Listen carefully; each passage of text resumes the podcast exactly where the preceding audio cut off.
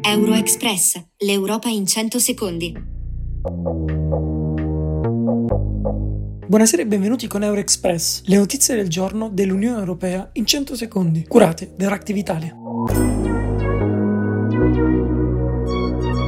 Responsabile della Commissione europea, Ursula von der Leyen, la Presidente del Parlamento europeo, Roberta Mezzola, si sono recate venerdì in visita in Israele. L'obiettivo dei due rappresentanti europei è stato quello di mostrare la solidarietà dell'UE al popolo israeliano, dopo l'azione senza precedenti condotta il 7 ottobre scorso dal gruppo islamista Hamas, in cui sono rimaste uccise oltre 1200 persone. Possiamo e dobbiamo fermare Hamas, il commento di Mezzola, in merito a quello che si può considerare il peggiore attacco nella storia dello Stato ebraico. Mercoledì il Parlamento europeo ha anche tenuto un momento solenne di solidarietà con le vittime degli attacchi Our strong stand against terrorism is crucial.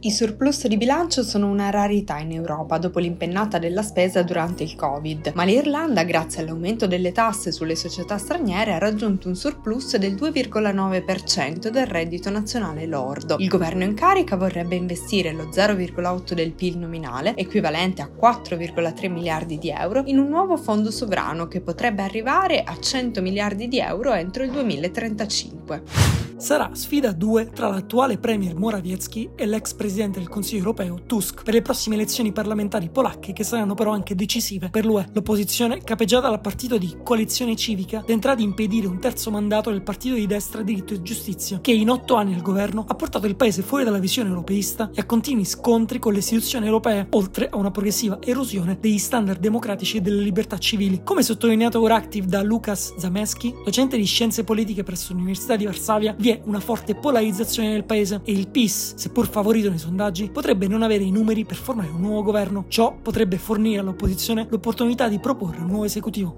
I partiti slovacchi Smer e LAS sono stati sospesi dal gruppo dei socialisti europei per via delle polemiche suscitate dalle loro recenti posizioni. Nel mirino, l'atteggiamento filorusso e posizioni anti-migranti e anti-LGBTQ. Era accaduta una cosa simile al partito di Viktor Orban, che era stato sospeso dai popolari prima di abbandonare definitivamente il gruppo.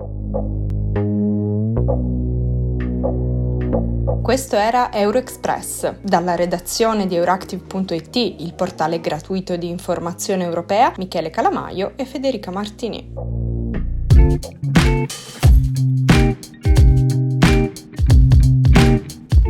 Euroexpress, l'Europa in 100 secondi.